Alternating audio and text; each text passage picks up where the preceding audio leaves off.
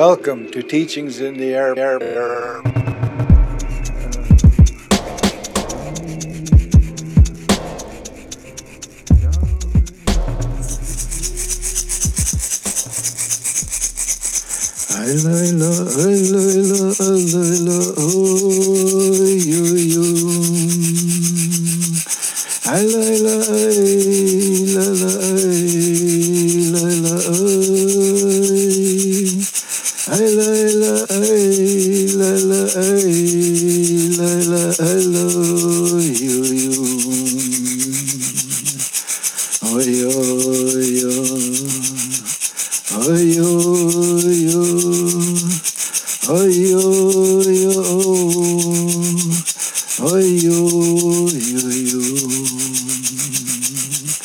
Air. Oh.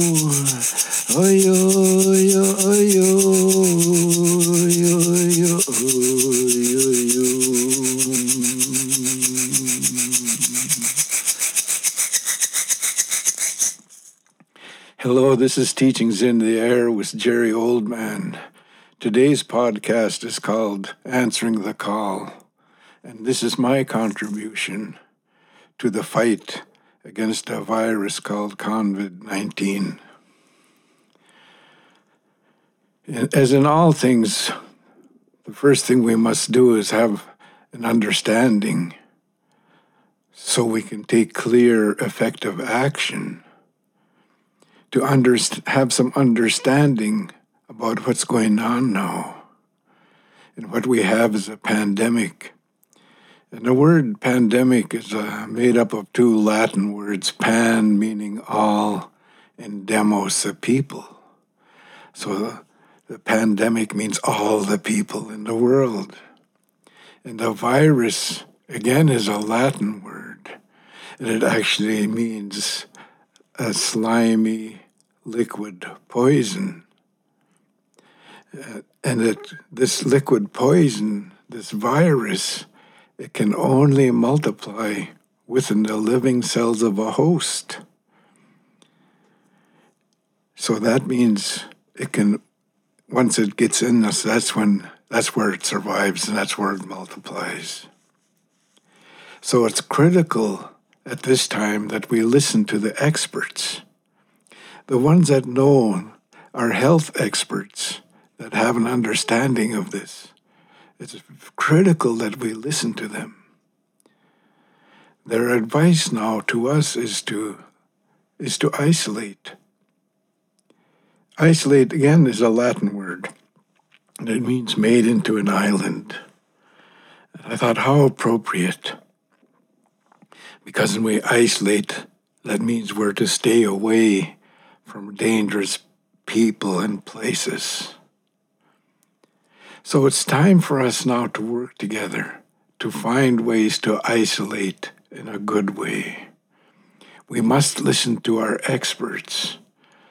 And when we listen to them, then we can take positive action to protect our families and our communities. Our people have been through this before. I thought about this when I was at my ceremony on Sunday, when I was, of course, sending energy to my relatives and praying for a solution, that there be a cure for this. And I thought about, hey, we've been through this before. And it was a smallpox epidemic in St'át'imc country. I first heard about this as a child. I remember some friends of mine and my relatives, as children, we were going to go play by this beautiful place by the lake. And the elder seen us going there and said, Hey, you kids don't play there. You don't go over there. And of course, one of us asked why.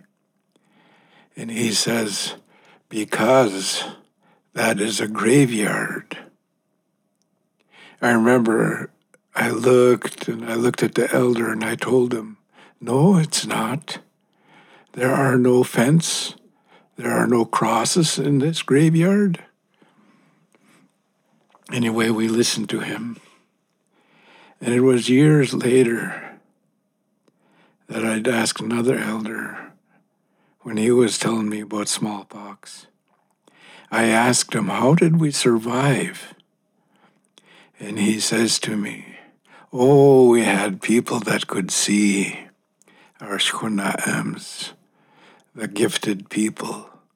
They could see what's going on and what was happening with the people, and that there was this sickness coming in. So they told the people to isolate at that time, to leave our winter dwellings were built in beautiful spots by lakes and rivers, because those were our highways. That's how people traveled around the country. So there, some of our people left, our and my ancestors left, abandoned the winter villages and moved in, farther into the mountains, away from our highways. Some of our my ancestor did, ancestors did not listen to the ones that could see, the gifted ones, and they stayed and uh, my elder told me that during the winter they came back to this village and looked, and they could no longer see smoke coming out of the Sheishkans. Sheishkans are underground dwellings. And they knew then the people there had perished from the smallpox. So they burnt down the village and it became a graveyard. And that's what the elder was telling us when we were children.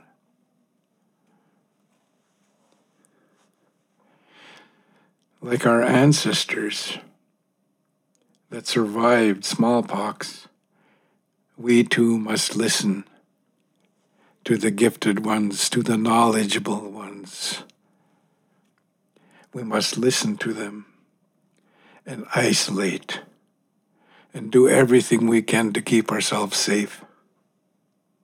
These are frightening time, times. Let's take the attitude you will not beat us. Virus, you will not beat us. We are going to survive. It's time for us to look for inspiration you know, from our our philosophers are our people that have guiding thoughts for us and how to be, the voices of reason, our national treasures. One of my inspirations that come to me when I was thinking of this was the story of the hummingbird and the forest fire.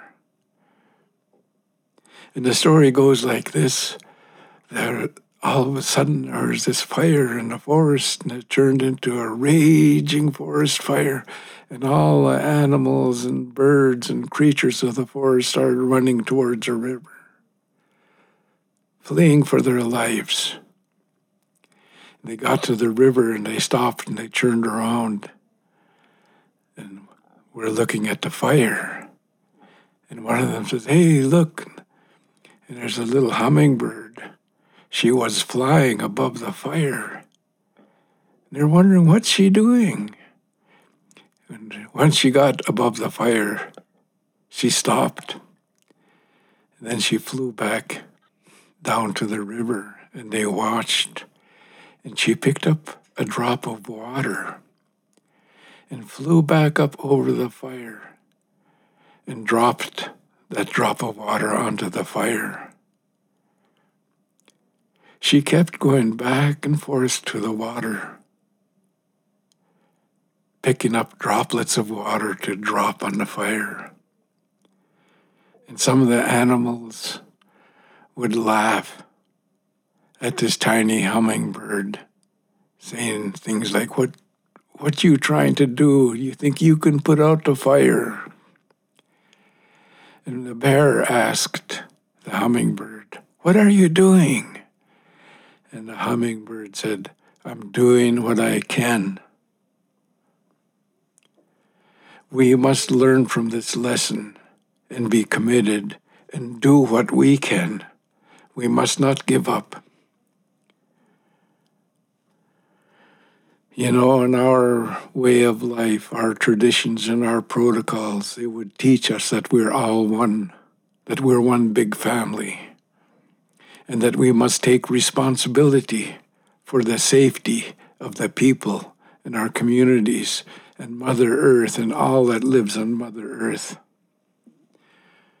We were taught to answer the call when people were struggling, that we were to go help them when our people were struggling. We answered the call for those in distress. And I think of Simon Fraser coming to my area and people fed him. That's answering the call because he's a human being. We cannot rest.